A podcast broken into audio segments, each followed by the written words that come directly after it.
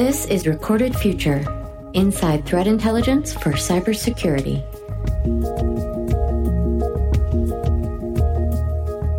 Hello, everyone, and welcome to episode 164 of the Recorded Future podcast. I'm Dave Bittner from the Cyberwire. Recorded Future's Allan Liska is our guest once again this week. This time, he brings a collection of interesting trends and anomalies he and his team have been tracking. They publish these on the Recorded Future website under the title of Pulse Reports. And today, we'll take a closer look at ransomware in international financial institutions, credential leaks in the biotech and pharmaceutical industries, as well as the rise of retail phishing campaigns in the midst of the global pandemic. Stay with us.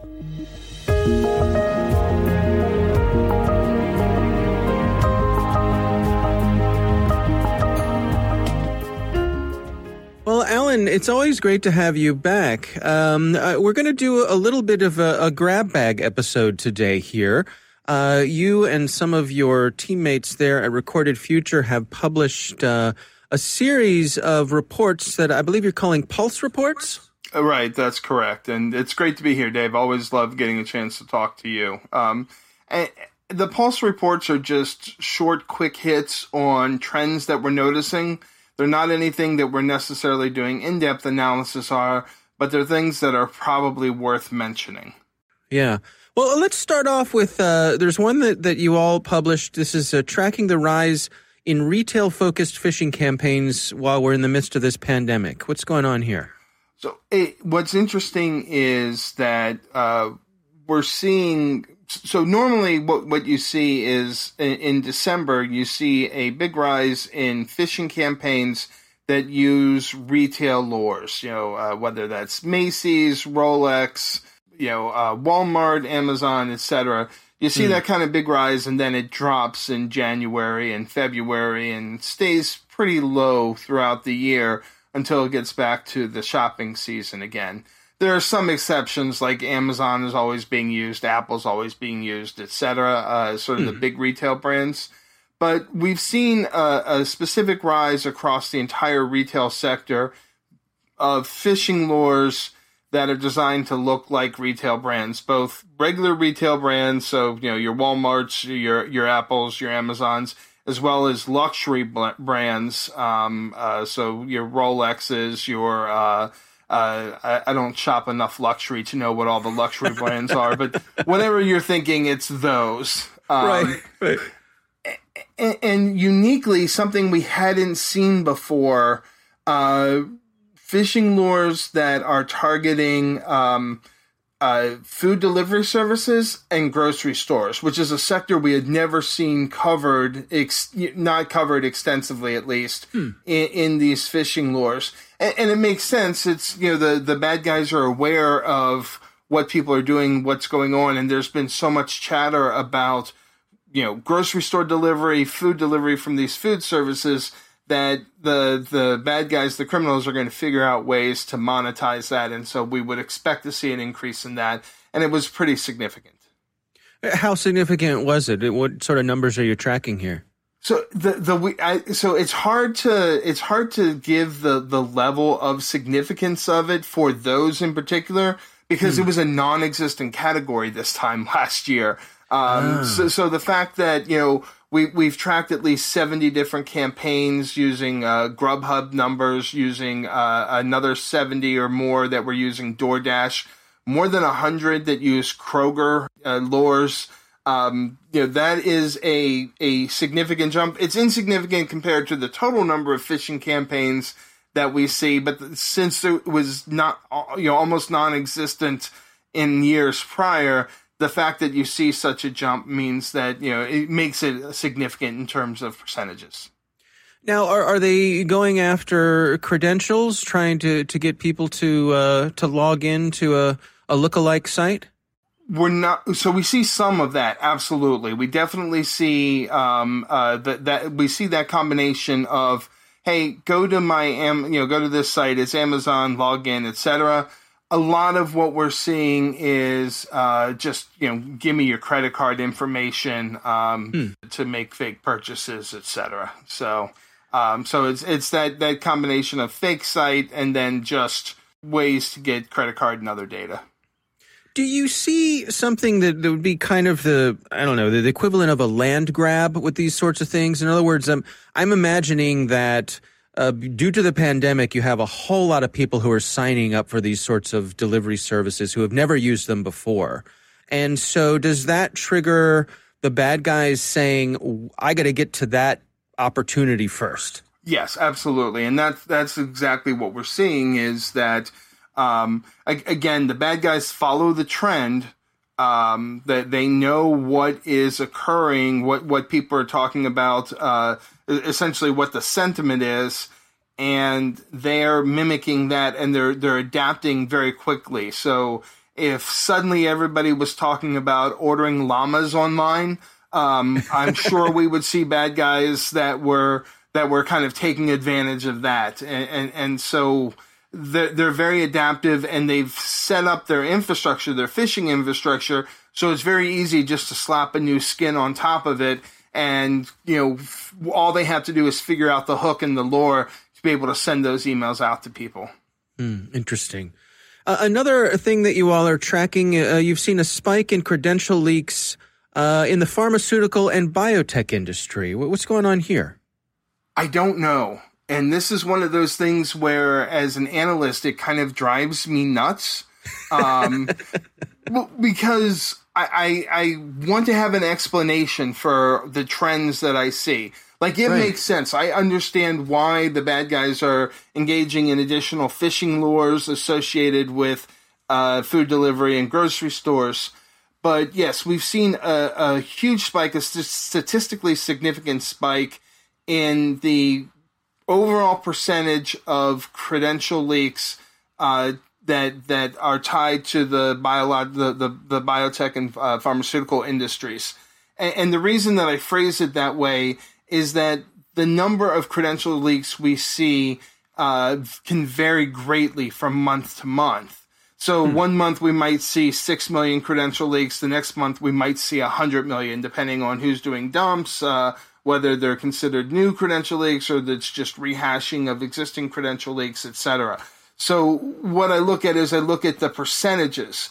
And overall, um, the, the biotech and pharmaceutical industry accounted for about 0.03% of all credential leaks. And that was pretty consistent across the board up until November when that number spiked to over 1%. Hmm.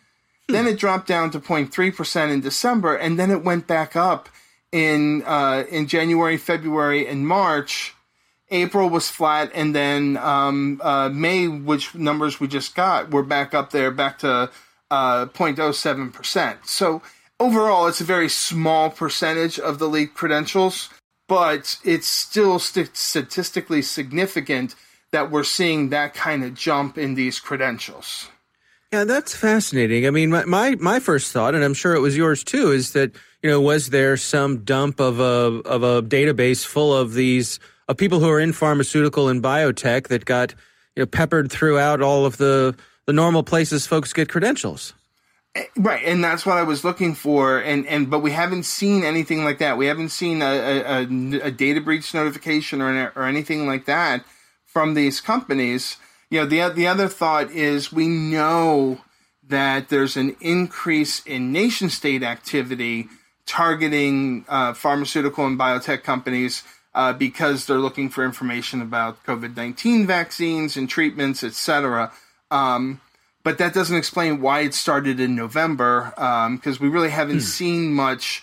Uh, like like the you know the, the the the malicious activity that we saw picked up in February, March, April, which, which that would make sense.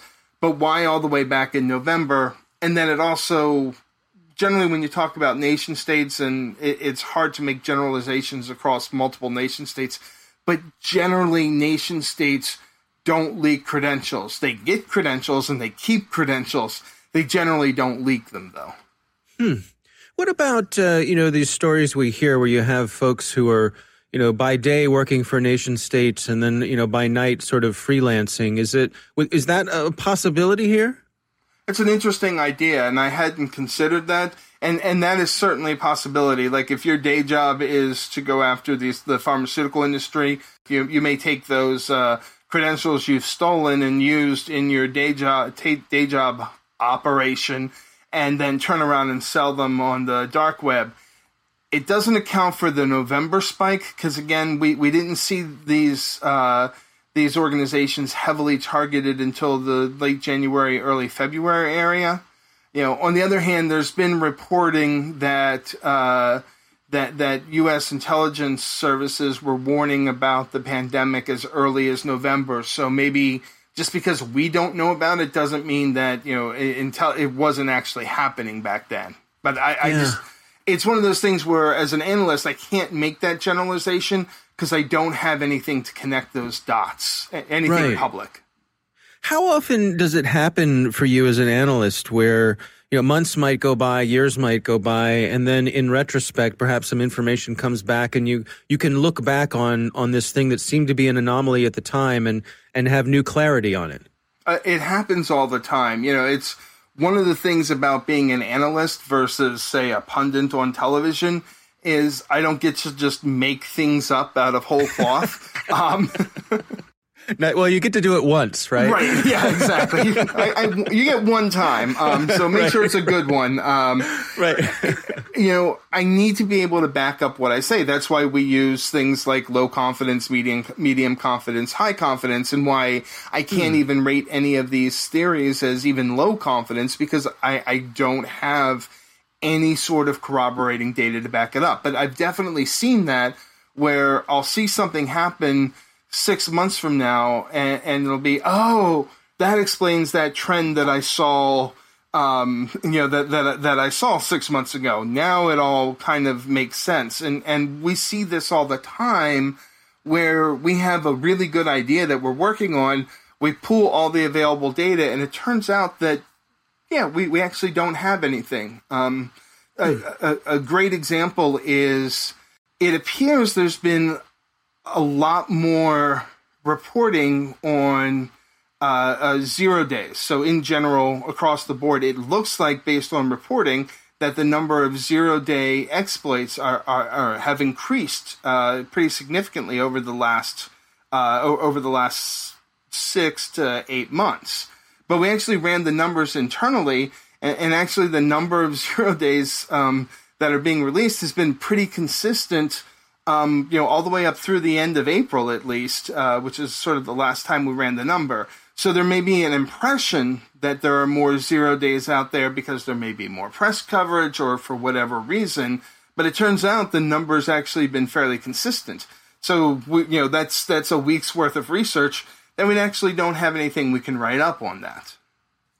I suppose too that this points out the importance of of even putting this infor- this information out there when you may not have a good explanation for it because there might be another analyst somewhere who has a different piece of the puzzle and this could be your information could be the piece that provides them with clarity. Oh, absolutely. I, am a big, big fan of information sharing. Um, you know, I've worked closely with analysts at FireEye, um, at uh, Anomali, um, at, at, so many other um, intelligence companies because they'll have some some view of the data set we'll have another view and being able to tie them together uh, absolutely can provide clarity that that we just don't have or they don't have so the other thing that you all have been tracking is uh, an increase in ransomware at uh, some financial institutions who are outside of the U.S. I don't think this will come as a as, as a big shock to really anybody, but I wanted to codify the numbers if it was at all possible. Um, we know that ransomware attackers love going after financial institutions. And, and the reason is the same the same reason that bank robbers used to go after banks is because that's where the money is. Right. Um, you know, so for example, we see a lot of attacks against Swift and Swift transactions and, and so on. Um, but we specifically wanted to look at ransomware, and we know that ransomware attacks have been down. Uh, the one of the few segments they've been down in the United States is against financial institutions, and it's simply because of the investment that U.S. financial institutions have made in ransomware prevention techniques. So we looked at the rest of the world, and we actually have seen an increase in attacks against financial institutions in the rest of the world. So Um, just going from April of 2019 to April of 2020, uh, we, we were able to track over 200 of these uh, of these ransomware attacks against financial institutions outside of the U.S. Now, outside of the U.S. is a pretty big, broad term, and I, and I realize that. But I kind of wanted to start somewhere to see what the data looked like, um, hmm. and then what was really interesting is that they seem to be on the increase. So as we've gotten closer into 2020, there seemed to be more of the attacks than there were in 2019. Yeah. Any any insights here? I mean, is it uh, could it be as simple as folks in the U.S. are hardening their defenses, so there's low hanging fruit to be had elsewhere? And that's exactly it. Is you know because financial institutions financial institutions are always a target for ransomware actors, but because financial institutions in the U.S. have really strengthened their defenses. Um, they're looking elsewhere. The bad guys are looking elsewhere for targets, and they're finding them overseas. Um, and keep in mind when I say financial institutions, I don't always mean banks because even you know overseas, most banks are are actually pretty hardened as well. But I am talking about things like Travelex, which obviously in January that was uh, late December, January that was a big one. Um, Eurofins is another one that that was hit. Um, so those kind of bank adjacent institutions are also being targeted again for the same reason the banks have, have a pretty hardened infrastructure, but uh, some of these other bank adjacent financial institutions do not. All right. Well, uh, Allan Liska, thanks for joining us. These are uh, the Pulse reports. You can find them over on the Recorded Future website. Always a pleasure to talk to you, Allan. Dave, it's always great to talk to you. Thank you very much. Our thanks to Recorded Future's Allan Liska for joining us. Don't forget to sign up for the Recorded Future Cyber Daily email, where every day you'll receive the top results for trending technical indicators that are crossing the web. Cyber news, targeted industries, threat actors, exploited vulnerabilities, malware, suspicious IP addresses, and much more. You can find that at recordedfuture.com/intel. We hope you've enjoyed the show and that you'll subscribe and help spread the word among your colleagues and online. The Recorded Future podcast production team includes coordinating producer Caitlin Mattingly, executive producer Greg Barrett.